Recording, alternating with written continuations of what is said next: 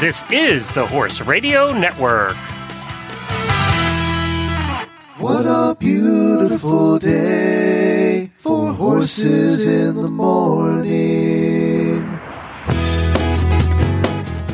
You are listening to the number one horse podcast in the world.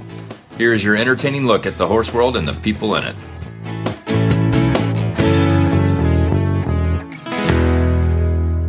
Well, good morning, everybody. I am Glenn the Geek in Ocala, Florida. And I'm Jamie Jennings in Norman, Oklahoma. You're listening to Horses in the Morning on the Horse Radio Network for May 11th, episode 2931, brought to you today by State Line Tack. Good morning, horsey friends. It's Wednesday morning. That means Jamie and Glenn are back to talk horses with all of you.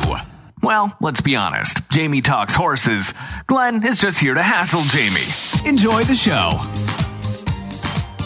Well, I'm going to start the show off with some very sad news today. Is it very sad? Don't lead in like it's sad. Nobody cares but you. Carry on. So, when I started podcasting back in 2008, or actually 2006, what was the only thing, Jamie you'll know the answer to this, what was the only thing people could listen to us on, device wise? Oh, your iPod. Your iPod. That's the only Download thing. Download your your right. favorite shows onto your iPod. That's right. And, And nobody it was really did it. hard. First of all, it was like, what do you do? Oh, I'm I'm a podcast. What station is it on? No, Yep. it's not on a station. You have to download it. Well, how do I download it? Well, you got to get your iPod out, and then you go and you plug it into your computer, and you suck the yeah. mm. Yeah, you downloaded your computer first, basically, and then you downloaded. You had to really want to listen. Well, believe it or not, they're still they were up until now still selling iPod touches. I think I still have mine somewhere, um, and they're going away. And Apple Apple has announced that the iPod Touch is now officially going to be gone. Nobody cares, Glenn. I know, Nobody cares. but it's kind of sad. It's how You're we started. old. You're getting It's how we- old. I am getting old, and it's how we started. It was how we began this whole thing with the iPod Touch. You probably still have yours too. I don't want to hear about it. It's in a drawer. It's in a drawer. It's probably You still it works. away. It's probably it's got the best music on it. I'm so tired of downloading and buying music, the same songs Oh, over and over yeah. again. And how much have we all spent on the same song over and over and over again? I love the it. I, I saw something as like, uh, you know why um, Gen X is so mad? Because we've had to download our favorite grunge music. On, we had to buy it on tapes, and then we had to buy CDs, and then we had to buy download it into our iPod, and now we have to download it again and pay for Amazon Music. I am I'm over it. that one I'm song has cost you a hundred dollars. Nirvana has wrecked me financially. If you add it all up, it probably is a lot of money when you add it all up. Well, today in our horse health segment, we're going to talk about barn air quality with Staci McGill and also Spotlight Rider in our Beyond the Ribbon series. 12 year old Keira is joining us today. She's going to check in and she's done a lot in the last month, actually. She's been the most active of all our Spotlight Riders. Plus, uh, do you have any weird news? Uh, yeah, some weird stuff happening around our country. Yeah, it's funny. I think we're going to stay in the United States today, but we're going to touch on a lot of different places. Weird news never stops for some reason. It just never stops.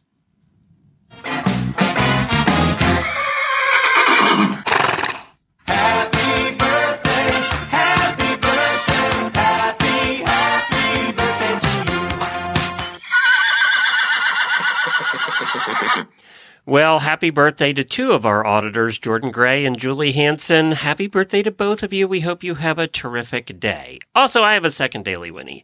My second Daily Whinnie is to Rich Strike. And you're going to say, why does Rich Strike deserve a Daily Whinnie? Rich Strike deserves a Daily Whinnie because I think in all the controversy over the whole situation after the race, We've forgotten what an amazing story Rich Strike winning it all was. I mean, it was just an amazing story. We talked about it here on Monday for a half an hour. It was terrific, actually. So if you missed Monday's show, go back and listen to the first and half an hour.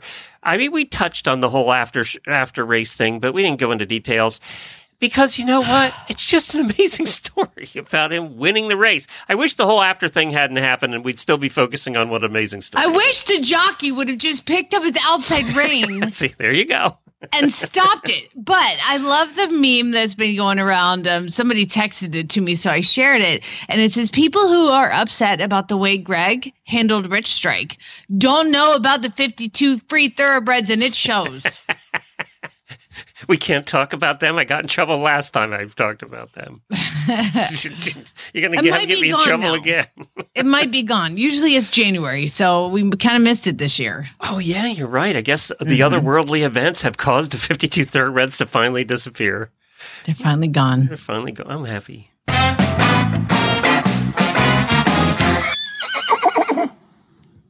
All right, my daily Whinnie. This this I, I, somebody sent this to me for weird news, but it's not weird. It's amazing. Okay, and we're gonna head to Sebastian, Florida. Where is Sebastian, Florida, Glenn? I have no idea. I'll look it up. Okay, well, earlier this week, a Sebastian woman went skydiving. She promised her friends if she did this one thing, and she made it and did this one thing, she would celebrate it by skydiving. And she was good to her word.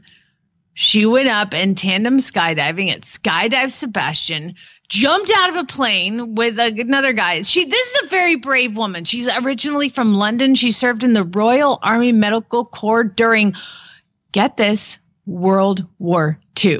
Why did she skydive, Glenn? Her 100th birthday. 100 years. She's like, if I make it to 100, I'm going to skydive. And she made it to 100, and by God, she went skydiving. Now, here's her She comment. died of a heart attack halfway down.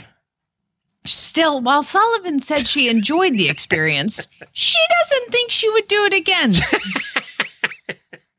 you can literally watch video of this woman jumping out of an airplane. terrified because uh, You can't tell because the air is hitting her face and like like to put her cheeks all around like it does. So yeah, um, but, well, but like seriously, congratulations, Raymond. Sullivan. that takes some guts at 100 to do that. And also took some guts on the person who dove with her to do it, too. So, I mean, how much of a release did that lady have to sign? yeah.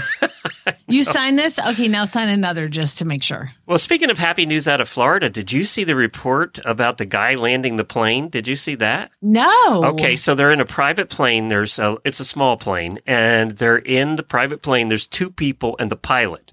The pilot passes out, gone, totally out while in air. This guy, and they have the audio of this. This guy calls the flight tower and says, "My pilot is incoherent and out of it." And the, they came back and said, "What's wrong with your pilot?" I don't know, but he is not awake. so, and I don't know how to fly a plane. Oh my God. Fortunately, the air traffic controller happened to also be a flight instructor and actually talked this guy into landing the plane. He there's video of this guy landing this little plane. It you would never know that he had never landed a plane before. I saw that movie and it did not go well. This guy landed the plane. It was smooth as silk. And then the air traffic controller's talking to the other pilots. It was somewhere, I think it was Palm Beach, actually. Uh, was talking to the Air, American Airlines pilot, and the American Airlines pilot says, What's the deal there? And the, the guy goes, Well, he just landed a plane and he does not a pilot and doesn't know how to fly. He said, Well, he did a damn good job. so, so there's another happy story. Apparently, we I, no report on the pilot, but uh, I mean, what happened? Was he drunk? Was he? Did he have like a heart might have had a heart attack or something. I don't know. But doesn't everybody always think about what happens if the pilot goes, Yes. could I land a plane? Well, I apparently think- you can. I always think when I get in a plane, I'm like, if anything happens, I got Chad. this guy can do it. It's like, is anybody a doctor? Yeah. Is Yeah. anybody a doctor? Is anybody a pilot? Which would scare somebody more worse? Of course, it Now, would I've be the, is anybody I've- a pilot? I've been in small planes and he's let me do the controls, flying it steady and straight, not landing it. Whole different ball game, but he did it. I got to give the guy credit. He sounded very calm on the on on the radio. The the new pilot sounded very calm. He wa- I, he took a little shot of Jack Daniels. I think I I don't think I'd have been as calm. I'd have been like, "Hey, the pilot just conked out. What do I do? I'm dying up here. I want Oh to my crash." I'd have That's been a mess. terrifying, but it's a good movie. It is a good movie, and uh, he'll probably be making one. So good for him. Hey, I, I want to get into talk. You got some new horses in, I saw. So let, I want to talk about that a little bit uh, and some other things. But there's been some kind of good news in the fight to clean up racing. Uh, the as we all heard, the federal government's been kind of trying to crack down on horse doping, and there was a win in the courthouse on May the sixth when uh, Lisa uh, Giannelli, Giannelli. yeah, was found guilty of providing the drugs for her veterinarian, Dr. Seth Fishman, uh, to drug horses over 18 years at a Florida based veterinary clinic. So she was selling the medications for the veterinarian and basically doing up cocktails for the veterinarian. And this was in standardbred racing mostly. The FBI got involved and started investigating this, and it was in thoroughbred and harness racing both. They investigated it over a two year period of time, and she was one of now 31 people that had been indicted she was the one at at basically doing the mixing and handing out the drugs. Um, and the basically they determined the prosecution convinced the jury, it was a jury trial, convinced the jury that she knew full well that this was not allowed. They were illegal substances and, you know, this was not something where she just worked there and was told what to do. She apparently also had worked at, as a trainer in the industry before. So she they they established that she knew what she was doing. And how do you sleep if you are doing something illegal that you can get caught and go to jail for? How do you sleep every single night? years. night? 18 years. The juror, one of the jurors interviewed after, said he had no idea how extensive the drugging problem in racing was until he was sat in on the trial. Well, if you're the average person, you're probably not going to have any idea. Um, also, the veterinarian, uh, Fishman, was found guilty at his own trial in February, and his sentencing is set for May the 26th. Now, they haven't been sentenced yet, so we don't know what kind of you know what kind of jail terms if any they're going to get. But there's been a total of 31 indictments. Of those 14 have pled guilty including two former harness racer harness racing trainers who turned around and then became government witnesses and were a government witness in this trial against her so that's how they initially started out with like 14 indictments, but because these two flipped, now they're up to 31. Uh, and the defendants also include prominent trainer Jason Servis, uh, who I swear we had one of his people on on the show at one point in harness racing. He's he's the biggest harness racing trainer. No, that he's a thoroughbred trainer. Oh, he's a thoroughbred trainer, right? Yeah, okay, that's right. Maximum Security, who right. I just knew was going to win the Derby and did, and then but like took out like six horses. That's right. I was thinking of the other uh, the other harness racing Jason, trainer yeah. that we've had on, but uh, yeah, so he's under uh, you know he's under indictment too. So we'll see what happens with all of this, but it's it's a step that's what it is. It's a step in the right direction. Well, I did see that there is a on Animal Wellness Actions website. There is a petition because apparently July first, Baffert's suspension is over. Bob Baffert, and they're saying they they're signing a. They want you to sign a petition saying suspend him for three years instead of three months. Yeah, so, I don't see that happening. no, I don't think they change things. But again, it's just to let people know that people are people care. You know. Anyway, you know, I didn't miss him at the Derby. Actually, um, no, didn't miss seeing him there all day. So Hey, uh, over at statelinetack.com right now, they have some new arrivals from Carrots, one of everybody's favorite brands. They also have some new arrivals from Kensington. And this makes me happy for a number of reasons. One is everybody knows the Kensington plaid products. They're really cool. Everybody likes them. They're well made products. But if you remember right, a couple years ago, they had a massive fire at their warehouse that took, mm-hmm. took them out. I mean, just burned everything down. They're back and they're making products again, and I'm so happy to see that.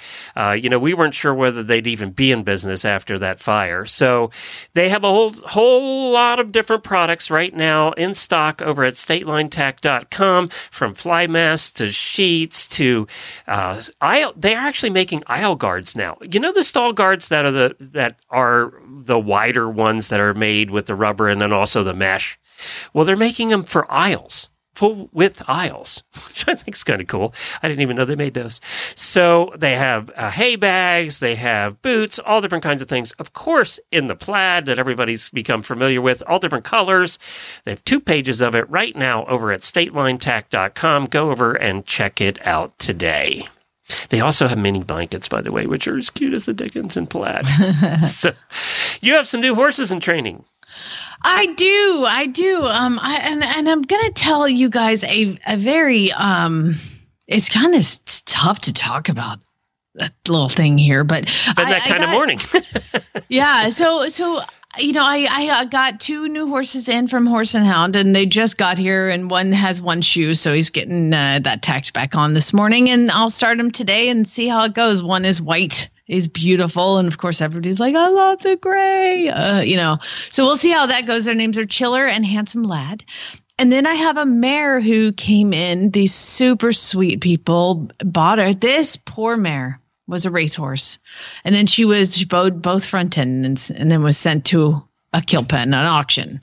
She was then bought at the Stroud auction, and then sent down to the Kaufman auction, where then she was purchased by the killer buyer. But they, they did the kill pen thing, which is a complete scam. Go to the auction and buy the horse yourself; you'll save thousands. Anyway, so they get the horse they see it online, buy it, ship it up, and they've spent like seven months rehabbing her. Oh my God, they've had so many vet visits, and they're just like these super sweet people.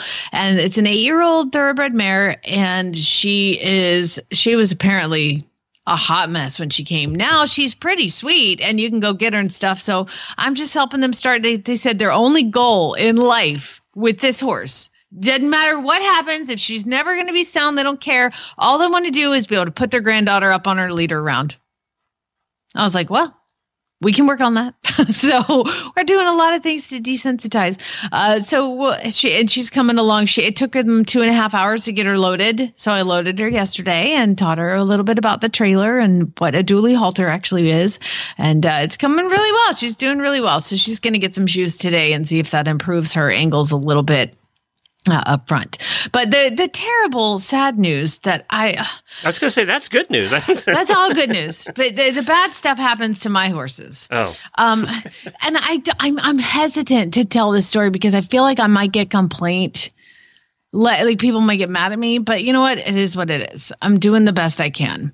So I bought this mare, Julie, from that online auction, and uh, Roulette Juliet and I've I've been working with her for months. She's very spooky. I mean, she, like I said, when she, when she came here, she was cowering against the wall. You know, she was so beat up by this the guy who told me I could learn a little something around there. Anyway, long story. So I, have been riding her, and and I get I can now trail ride her around, and she'll walk out there. But man, I, it's been months, and I can't get her to trot. Right, so I'll trot and she'll pick up the trot and she'll go four steps and then slam on the brakes. And I'm like, okay. And you know, y'all don't know, I don't use whips or spurs or anything. I'm like, I, I want to make them want to go forward, not have to go forward. So I pick up the trot again and she trots five steps and she slams on the brakes. Well, recently I, have been able to get her trotting in a full 20 meter circle. And I was like, yay, we're trotting a circle, which for a three year old baby racehorse should not be that hard. Well, I got her trotting the full circle and I trotted about halfway through the second circle and she just lost it, reared straight up in the air and she is not balanced enough to hold a rear with a rider on and so she rears up and i had I, I only ride her and the younger ones when i have somebody there so farm boy was there and she rears straight up and like goes to step back and I was like, "Oh my god, we're going over." And so I basically like I don't know how I did it. When you have a sense of self-preservation, I just like jumped on her head, right? You know, to push her down. And she went down. And of course, when a horse rears, you don't want them to stop. You want to send them forward. So I put my leg on and I sent her forward again. And she reared straight up again and went over sideways like she was going to fall into the left. So I grabbed my rein, I pulled it straight down and got her back on her feet without her falling over. These are the probably the two most severe rears that I've ever sat. I have had a horse flip over backwards with me, but I was in the snow. And so it was okay. I was not in the snow. I was in my arena. And that that kind of thing is not this mare at this point is the sweetest most gentle loving come to you meet you at the gate let you rub her head. She has changed a hundred she has got a 180 degree difference in her in her appreciation of humans. Uh, so i really feel like i've helped her there. But y'all i can't i can't do that. Uh, i can't I only there's only one of me and there's a whole lot of things to do and I can't ride a horse that's going to flip over backwards. And so I got off of her and I came and I put her in the cross ties. I'm like I mean, I'm shaking cuz it was terrifying. And Farm Boy was like, "Hey, you look pretty good up there." And I was like, "That's not funny. I don't want to look good." In that moment, uh, so she she came down. So I put her in the cross ties, and God dang it, I I go to just put my hands on her spine. So this vet taught me a way that you can like kind of push on their back by putting your hands kind of on the opposite side of their spine and like pulling a little bit. And I hit that spot right on her, like coming up towards her sacrum, and I pushed my fingers down, and boy, she lost it. Just like almost sat down. I'm like, ah, I can't do this again because you y'all know that I've followed along in this journey. I've already been through this with two horses. Now they both exhibited their pain in various ways. One would not trot, even cantering up a hill, following somebody. I couldn't even get him to trot up the hill. The other one tripped and fell with me on him. Uh, so I, I just I can't deal with this again, and I, I put thousands of dollars in EPM, chiro, acupuncture, uh, X-rays, all the things. Well, if if this is a medical kissing spine issue, number one, I don't want her to go be a broodmare because I mean, even though she's a granddaughter of Tapit, okay, I just I can't sell her as a broodmare with the potential that kissing spine is hereditary. They just don't know enough yet. Uh, and then, even if it's not kissing spine, then I have to work through training a horse, which I got to spend a thousand dollars figuring out what's wrong with her, and then I got to train a horse that rears and spooks at everything. And I just don't, at 44 years of age, don't feel like that is the best effort of my the be- best time I could spend. So I found a situation for her.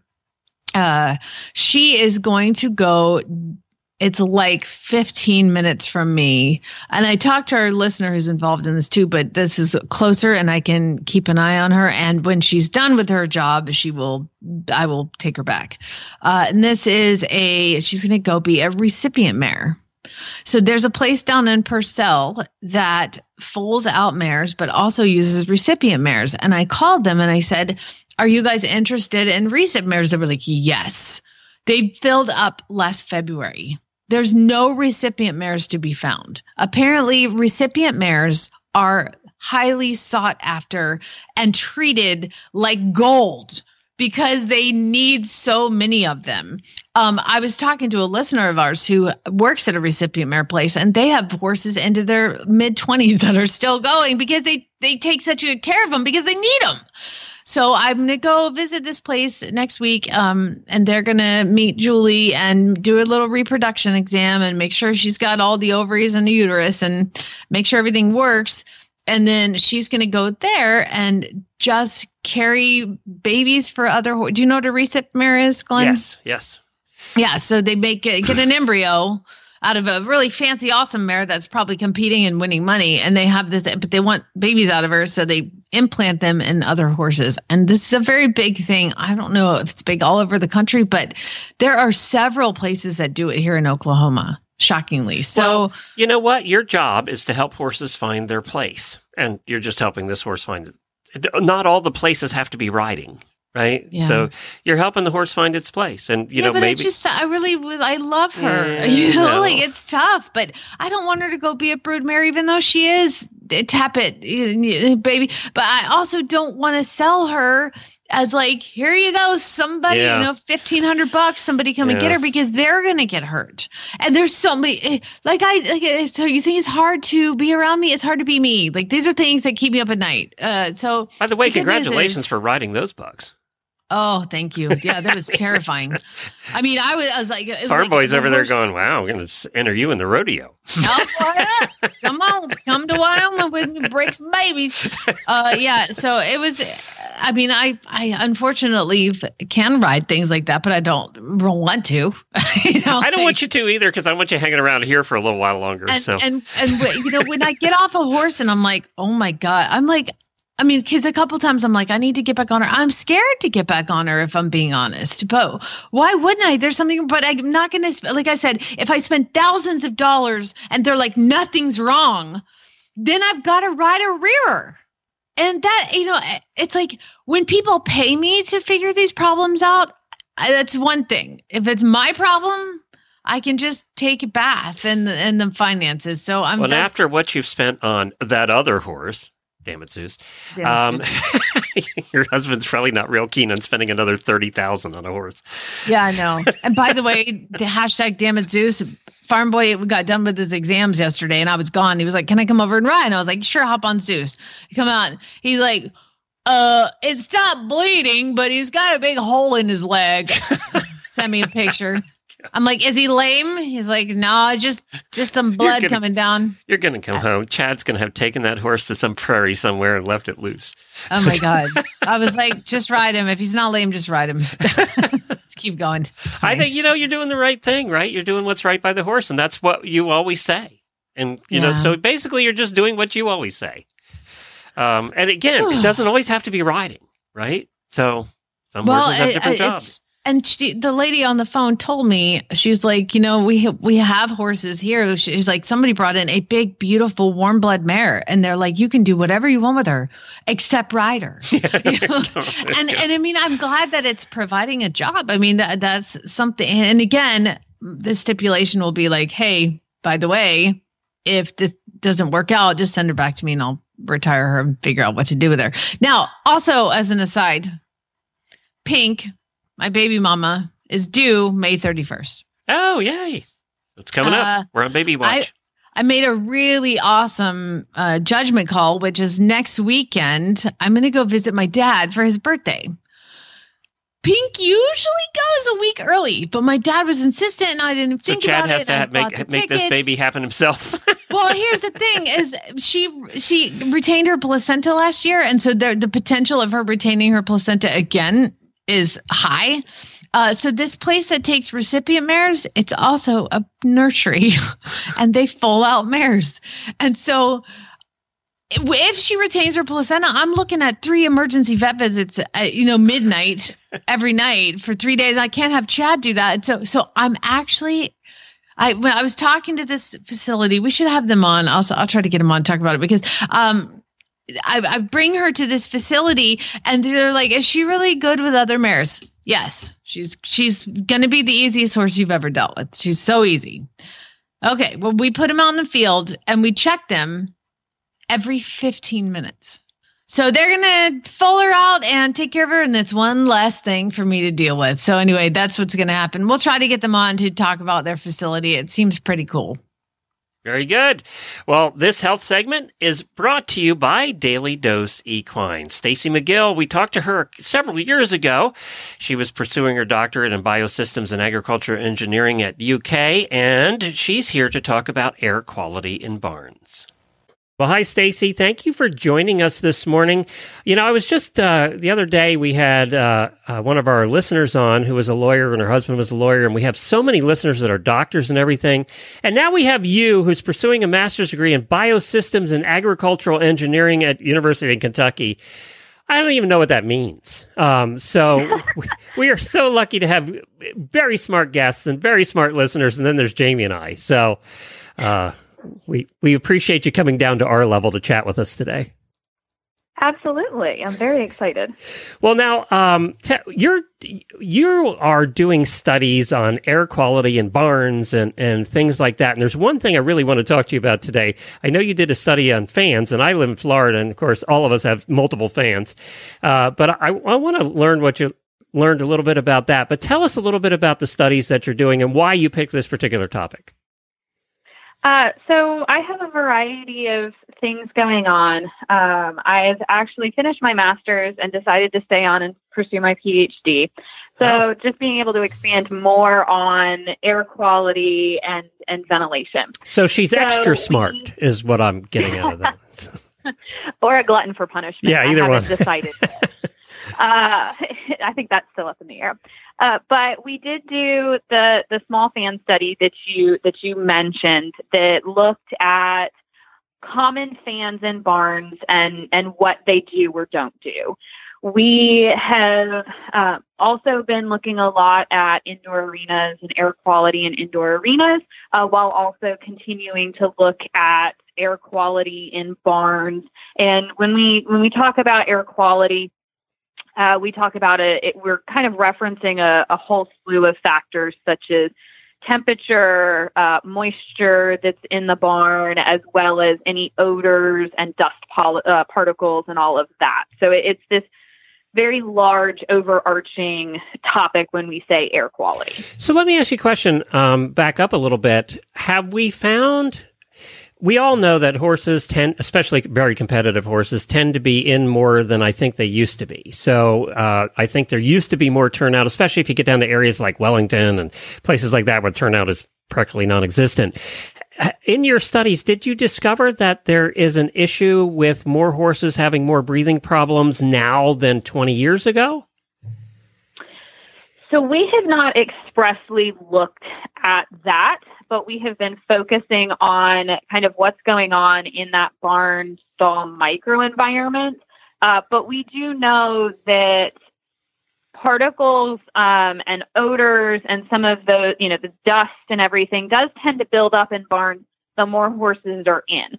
So you follow that logic. The more horses, you know, the longer horses are in, the more of these pollutants, for lack of a better term, that build up. Therefore, the worse off the air quality can potentially be if you don't have a proper barn design to help move out all of those those those um, the stuff that we don't want our horses or us breathing in.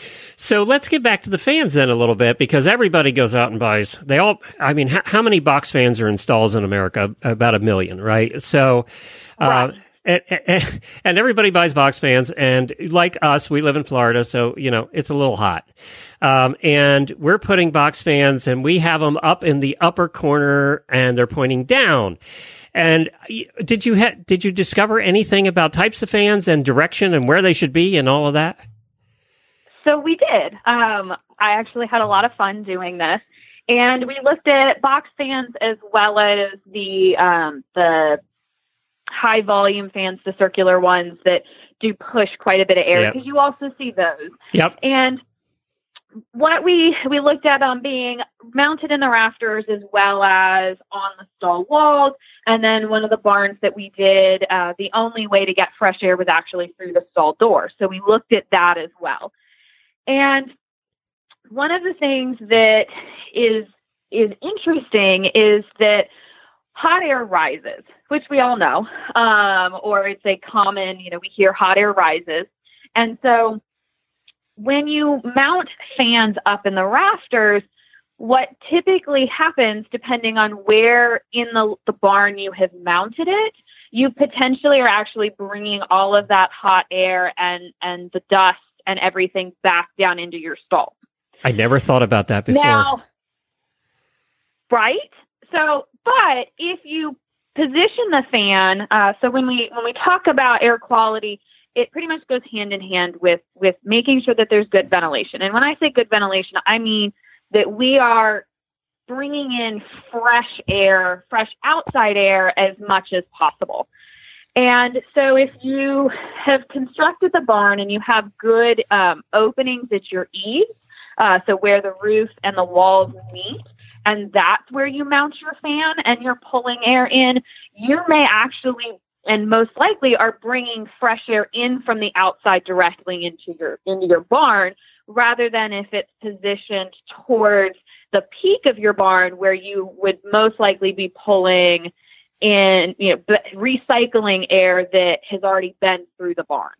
God. Okay. Well, Does that, that make sense? That makes sense. Yeah. Now, I, I see in Florida, you know, our barns tend to be more open. So, you know, they're they're above the stalls. It's open to the outside. We we don't. I mean, there are closed barns, but not a lot of them. Do you? Right. We so I see a lot of the barns here. They're putting the fans on the stall door. Uh, and from what you're saying, that might sound like a better place to put it because then at least it's the you know the hot air still rising and not being shot back down. Yes, and and often um, we see that if you are pairing uh, your your fans on stall doors or putting your fans on stall doors, you want to make sure that you're pairing it uh, with good aisleway ventilation. Uh, so, for instance, the barn that I have where my horses are, I have great air movement through my aisleway, but I don't have quite as great movement from the aisleway into my stalls. So the fans on the doors work well for me to move that fresh air from the aisleway into my stalls.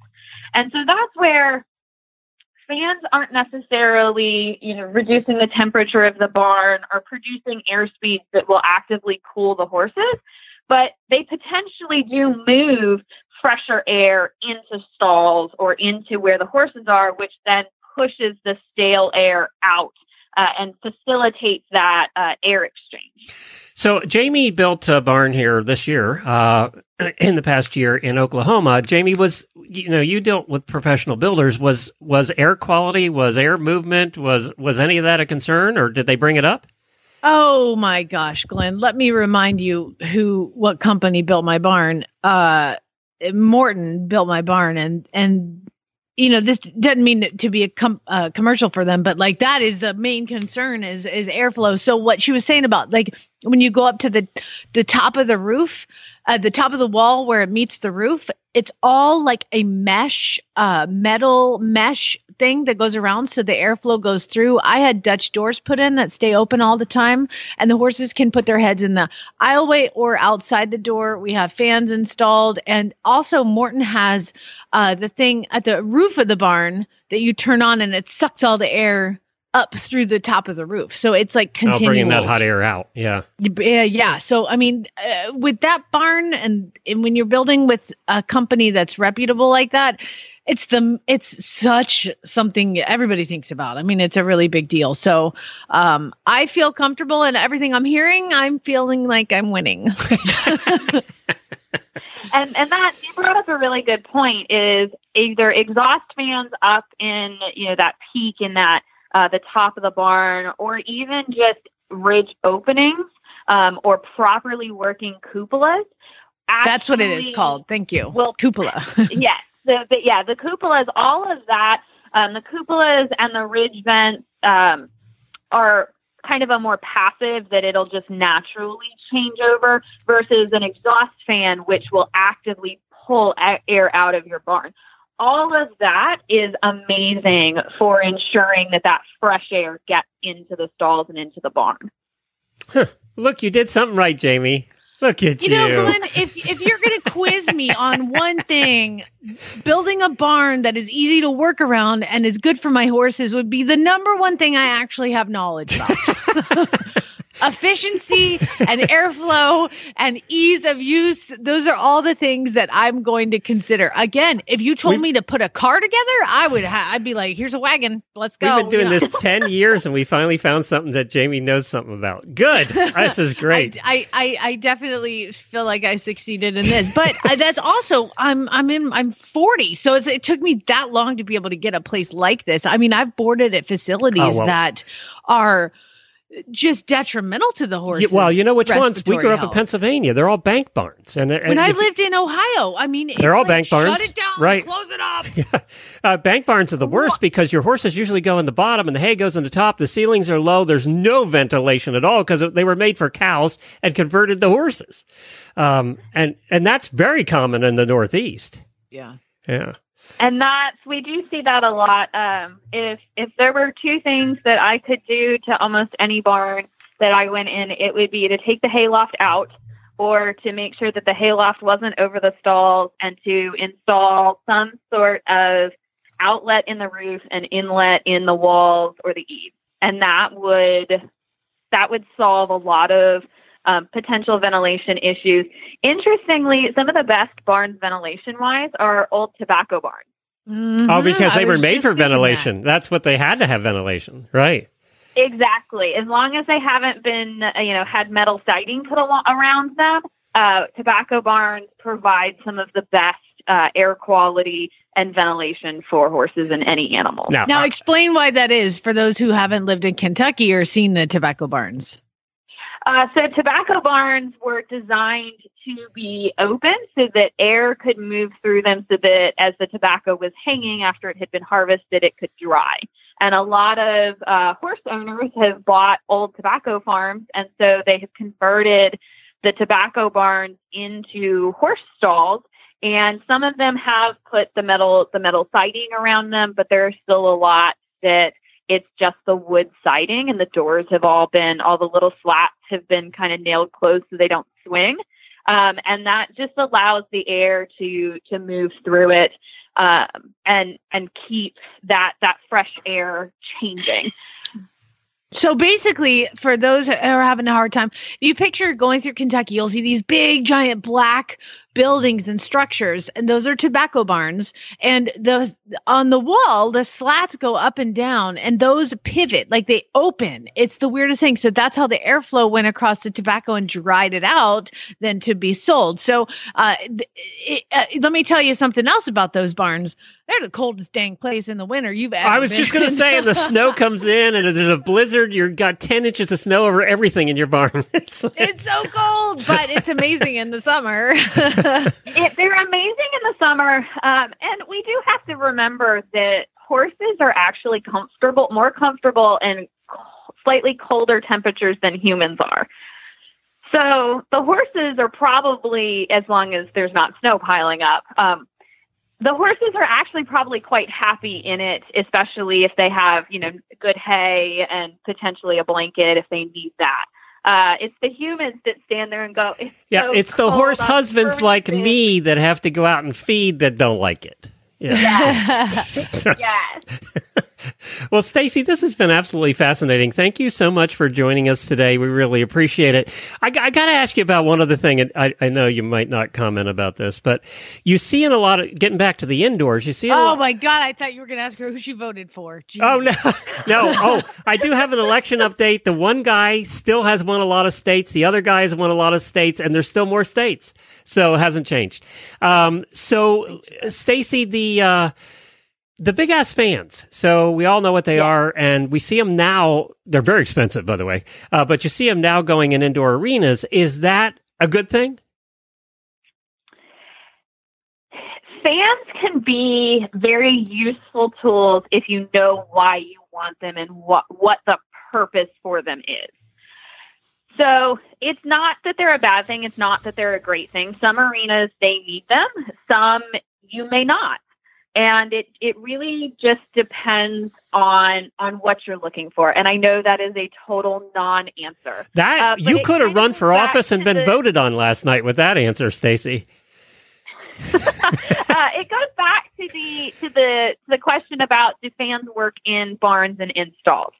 Well, the real answer is is it depends. What do you want it to do? So there are arenas that definitely can benefit from more air movement, and big ass fans do that. They they move a lot of air uh, and they help tremendously. And I, especially in a barn that say the horses are under the same roof as the arena or they're around the arena, that's probably a facility that could benefit from something like a big ass fan to move air through.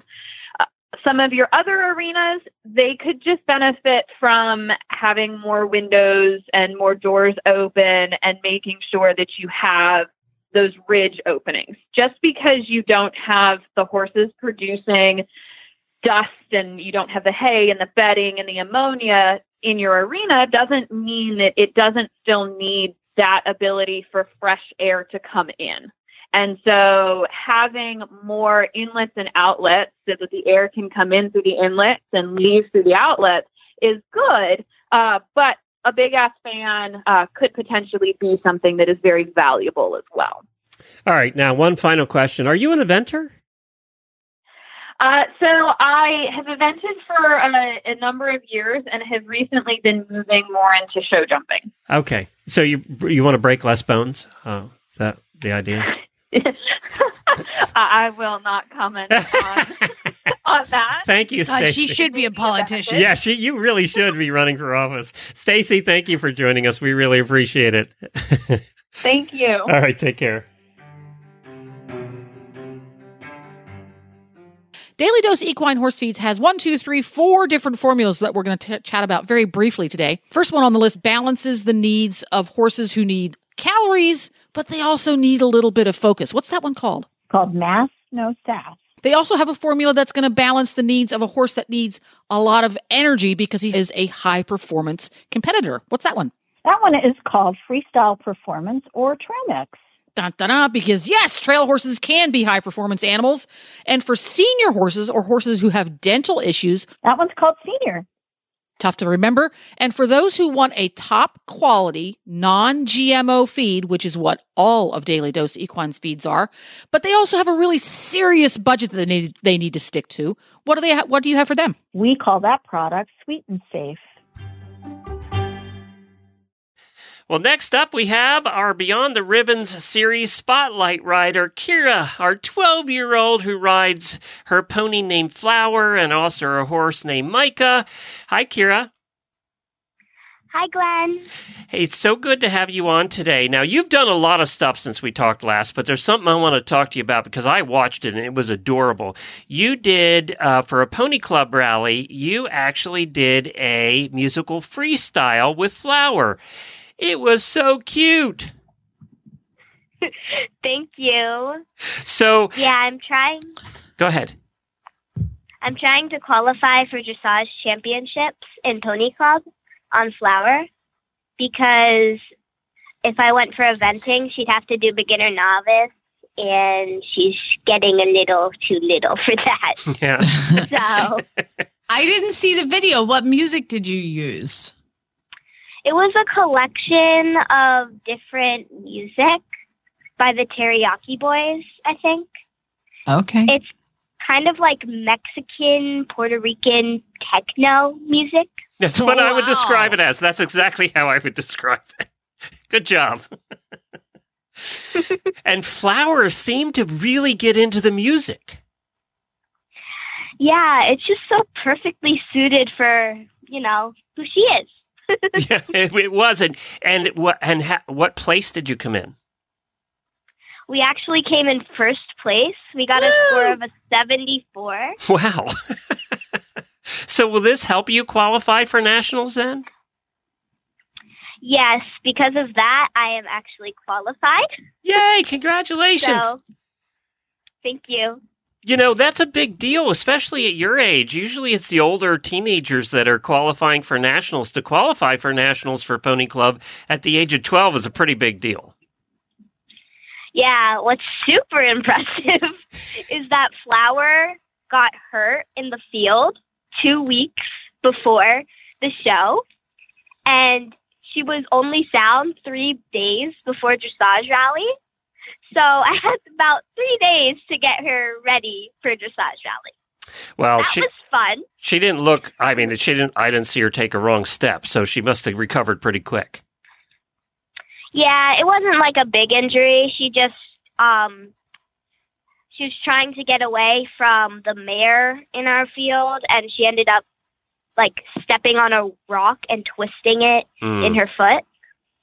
So she had like a hole in her hoof. Fortunately, those heal pretty Nothing. quickly. f- Hoofs heal, so that's good. Hey, do, Flower, speak before we stop talking about Flower. uh, He apparently Flower's doing some extra training for nationals too, right? Isn't Flower going to a Um, cowboy to get some uh, to get some bomb proofing done? Oh, yes. That's Michael Badenfield. And what's what's Flower doing there? Well, Flower is very sound sensitive and she doesn't like having a ton of things around her, which, considering how good she is with literally everything, it's really surprising. But last year, when we went to Champs for eventing, um, she did terrible in dressage because there were there was a loudspeaker and at championships, everybody has golf carts and they decorate the golf carts with Mhm. like pool floats and a bunch of colorful stuff. So she was just having a meltdown and she may have tried to, you know, buck me off in the warm up ring. No. What a She pony would that bucks! she was quite upset by it. So you're working on uh, helping out with that a little bit before you head to Tryon this year. yeah, Probably good I do not need her trying to buck me off. That's probably a good move. now, did I see? Did you end up going with Flower uh, to Fair Hill for an event over the weekend? Over this last weekend? Yeah, I took Flower to the Fair Hill Starter. And It was like a torrential downpour the entire time. oh, The weather was terrible, but Flower was just so well behaved. What's really funny is that somehow we got a decent score in my dressage test, even though she broke at the canter. And during her free walk, she was trying to drink from the muddy puddle. You can literally see her doing it in the videos. It's just like she has her nose in the puddles and she's just like drinking. And we offered the pony water. ponies are so ponies. Ponies are always ponies. It never it never fails. So, did you actually do it? I saw you guys had bad weather all week. I mean, it it literally poured inches of rain up there. Did you end up doing cross country then? Yes, we actually did really well. We got first place. Oh wow, Woo! good good for you. Yeah. We didn't see any video, probably because all you would hear was from the rain coming down. Oh yeah, the helmet cam. I played it, but um Need windshield wipers just on it. raining. She's like raining the whole time. And the wind was terrible, so Yeah. Well, congratulations. That sounds like a good weekend at Fair Hill. yeah, it was really good. Very good. And then you're hand, heading to Plantation Field this weekend with Flower, right?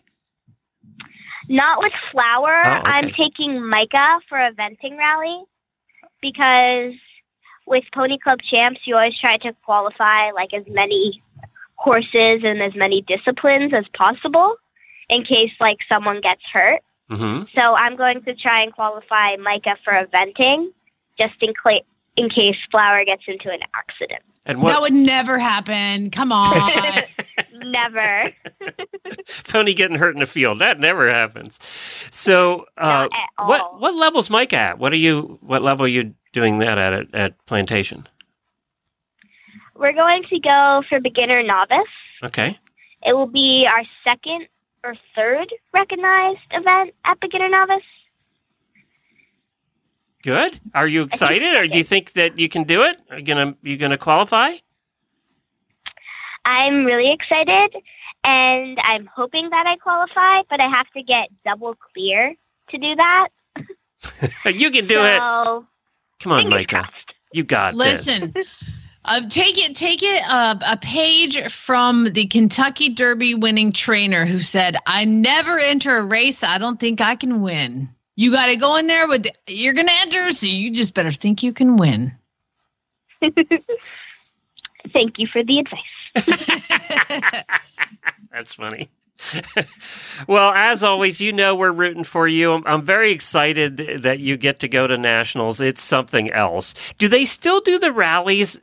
Jamie doesn't know a lot about Pony Club, but and I'm sure a lot of our listeners don't either. But when you go to these rallies, usually the kid they used to be the kids are separated from the parents, and they're not even allowed to talk to them. Is that same way at the rallies now? Yeah. so the idea is that the kids are on their own. They learn how to deal with their own things. The instructors are in there, and the the heads of the pony clubs are in there. But you're basically not allowed to talk to your family, and it it it was that way, and it, it was interesting to watch because the kids were seemed so much happier when they weren't allowed to talk to their mom and dad. look look at her laughing. She knows. She agrees. Am I right, Keira? Am I right? I will make no comment on that statement, for my mother is currently in the car. oh, God, she's smart. Wow, She's so smart. well kid. beyond her years. Keira, the, thank right, the right to remain silent. You're probably wise to take that. well, good luck this weekend over at Plantation. You know, we're rooting for you, and we're so excited that things are going well and, and that you're going to get to head to Tryon, which is a very cool place to have nationals this year. Thank you. Bye, Keira. Bye, Glenn. Bye Bye, bye. Jamie. Well, there she goes. Uh, she's so fun. Smart kid, too, huh? Very smart. I love that. Uh, you know, we've all, I've had that, but not a cute kid on a little pony. I was actually a grown ass adult who had it happen, which is the horse stopped in the water jump and tried to drink. now, that has never happened in dressage with the puddles. So that was even That's more. a first. Yeah. we usually hear him trying to jump out of the ring, not uh, drink the water in the ring. That's Yeah. well, let's talk about Wintec and then get to some weird news. Okay, looking for a saddle that's affordable, durable, and comfortable for you and your horse. It sounds like you're looking for a Wintec. Wintec saddles combine world-leading innovations in high-tech materials and lightweight, weatherproof, and easy care saddles. The comprehensive Wintec range offers not only cutting-edge designs, but also reaches new standards in fit, comfort, and performance benefits for both you and your horse. They now have a high wither all-purpose saddle, perfect for those high withered thoroughbreds. Also, a new wide all-purpose and wide dressage saddle for your wider warm bloods. It's easy to see why Wintec is the world's number one synthetic saddle brand with styles for any discipline and conformation. There's a Wintec saddle for you. Visit wintech-saddles.com today to view Wintec's full range of saddles and reach a new level of comfort for you and your horse. Time to learn why some days you're embarrassed to be part of the human race. In Jamie's Weird News.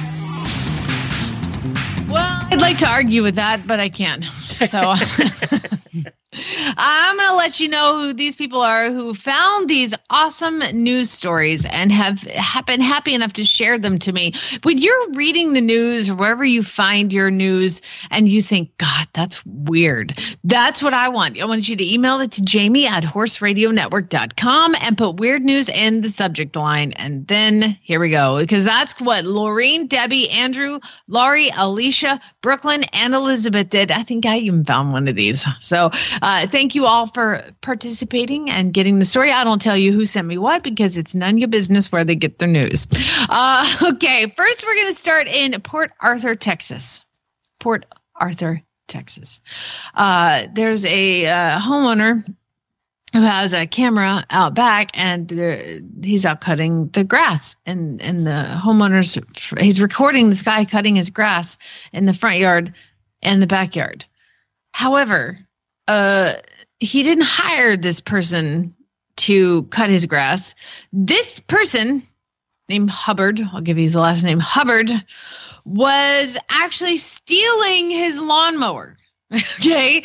This gentleman was stealing a lawnmower, but actually on the way out, decided he should probably, before he takes a lawnmower, mow all the grass.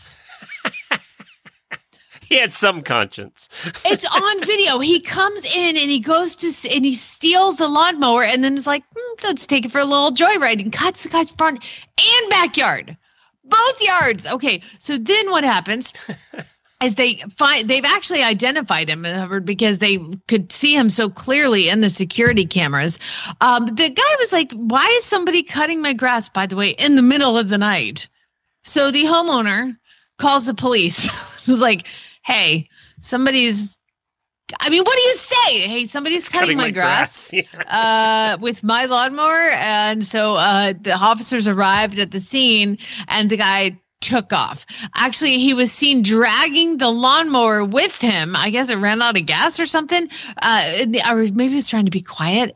And he turns the lawnmower off and he's like, I'm to get better get out of here with my lawnmower. And he's pushing the drill lawnmower down an alley in between the houses and uh, then decides he better just take off because clearly this is not working. Uh, and you don't want to do a high speed police chase on a lawnmower. By the way, it is a riding lawnmower. And uh, yeah, so he was unable to steal the lawnmower, and a warrant is out for his arrest. And police are asking anybody with information about his whereabouts is asked to come forward.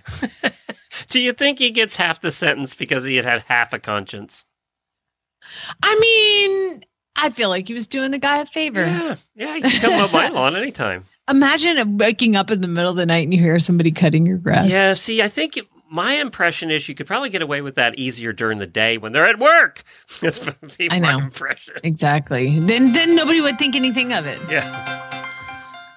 All right. Well, I just I want to go to Goodwill over and over again for things like this. You always hear stories of people like buying a book and there's Oh, money I know in which it. one you're going to say too. I saw this story. or they go to buy a painting and underneath the painting is like a certificate of authenticity and things worth millions. Well, check this out. A Texas woman goes into Goodwill and she sees this like on a shelf at Goodwill a marble bust of somebody. It's just like one. of- It looks like in Pride and Prejudice. It's like one of those marble busts that would be sitting in Mr. Darcy's house. You know what I'm talking about? Yeah. So she finds this marble bust at Goodwill and she buys it for $35. Now, how's she going to get it home? There's actually a photo of the Goodwill sticker on his cheek and she's got him strapped into the front seat. Okay. It's a marble head that she is strapped in. Looks like it has a band aid on it, like 50 Cent. Uh, anyway, so she decides she probably needs to have this thing researched. Turns out it is a centuries old sculpture that was stolen by the Nazis from Germany in World War II. This is priceless. Priceless Wasn't piece it of Roman? art. Was it Roman? Yes, Yeah. sorry. It's an ancient Roman bust dating to the first century BC, BC or first century AD. It was last seen in Germany, and experts believe a soldier took the sculpture and brought it to the United Well, that States. makes sense. Yeah, one of his trophies. Yeah. Yeah. You know, but they, well, I mean, they did a whole movie about all the art that the Nazis stole, basically. Yeah. So I don't know how it got to be U.S. Maybe I'm reading into that story, but at, at any point, it is. This is a bust from BC. So Let your brain wrap around that for so a minute. did she? Could she sell it? What happened to it? All right. So she ended up the president of the Bavarian Administration of State-Owned Palaces, Gardens, and Lakes. Bernd Schreiber. That's a that's an actual. He's a president. God, of- that took up his whole business card. Just the title. Bavarian Administration of State-Owned Palaces, Gardens, and Lakes. Apparently, she took it to Sotheby's. They can identified. They identified it. Uh, they authenticated it. It is priceless, and she has given it back to the museum. And she was unable to sell it, and basically got nothing. She's really excited. She said, "I'm very pleased that I can return it to its rightful place. Whatever. At least did they give her a pleased if I could have 35 sold it, sold it for three million dollars. but she did not get any money for it. And I had to they give her read three thirty-five dollars back. I, I mean, that's what I want to know. Is like that's a pretty big purchase at a Goodwill. Yeah, thirty-five dollars. Yeah, that's that's about ten times what you normally pay. yeah, yeah. So I, I don't know. I, I had to read five or six different stories. So, like this one came from NBCDFW.com, and then there. I mean, it's in every news thing, but they're all a little bit different. So Laura Young did not receive. She just returned it. Oh, God bless her. She did the right thing. I, I think Goodwill needs to give her a thirty-five dollars Mm. store credit. She'd probably have been better off trying to steal a lawnmower in the middle of the night. Actually, How Would've made some money. about that? We're gonna go to Portland, Maine now because in Portland, Hey, we haven't been in Florida yet. I'm impressed. oh, you just wait. We gonna get real close to home for you on the next story, but this one we're gonna visit our friend in Portland, Maine. She's a, a lovely lady who have you seen that episode of um The Office where Michael Scott is following his GPS and the GPS says turn right now. Obviously it means at the end of the lake, but he ends up just cranking right and goes into the oh, I think we've all had our GPS tell us to turn where there was nothing. So Yeah. yeah. And so this woman ended up in Portland, Maine. Drove through a police department garage. Wait, hold on. Let's let's let's follow the journey of this this sweet woman. Bless her heart. She drove through a parking garage, a police parking garage, across a pedestrian plaza, and then started to drive down a stairwell. There are photos of this even though she was in some sort of SUV, it got stuck because you can't actually continue to go down a stairwell that has multiple levels, like it's like five stairs flat, five stairs flat, and ended up getting stuck. And the police rush out and they're like, "Hey, why are you driving in the stairwell? And so she says, my GPS told me to. The GPS told me to go this way. Um, police issued a statement that uh, they don't believe it was the fault of a GPS, but rather the woman's quote excessive blood alcohol level. Yeah, I was just going to say, was alcohol involved? and they also followed it up with, "Please don't drink and drive." All right, finally, Glenn, where are we going to go? Florida. Be more specific. I don't know. It's usually southern Florida near Miami. Mm, a little further north. No, Orlando. A Little different. Oh, Uh, we're going to Ocala. we're going to Ocala, baby. we made it to weird news. You have made it to weird news, and it is there is a surveillance video. This is on clickorlando.com. It's a weird picture because it looks almost like a Neanderthal kind of men. An Ocala man was arrested Tuesday evening wearing nothing but underwear after he broke a window on a high school campus. Now, this man, I say Neanderthal because he's in underwear, he's practically naked. The photo, he's like hunched over and he's got really long, long hair. Okay. So it looks like almost like a, a shadow of Bigfoot walking through something. Apparently, Akeem Jet is facing charges for damaging property. he went to the college, the Marion Technical oh, Institute. Oh yeah, I pass it all the time. Are you serious? Well, apparently he decided to break in, but he didn't have no clothes on, just his underwear. So police were called after the school after reports of a injured person on campus. Officer, nobody mentions the fact that he's almost naked. Officers searched the property, found a broken window with a large trail of blood leading through the hallways all the way into the cafeteria, which was unlocked. And apparently they found him in, in the kitchen getting some grub on. Uh, police said a school employee at the scene described the injured man as wearing only his underwear. There is surveillance footage an hour after the incident because they didn't catch him. An hour after the incident, police got another call at some dude at the Sonic restaurant down the street. You know where the Sonic is, Glenn? yes, I do. Okay. they then arrived at the scene where they found this man still in his underwear with a major cut on his right forearm. Uh, then he was transported to the hospital, which you probably know where that is. He was in question by a detective.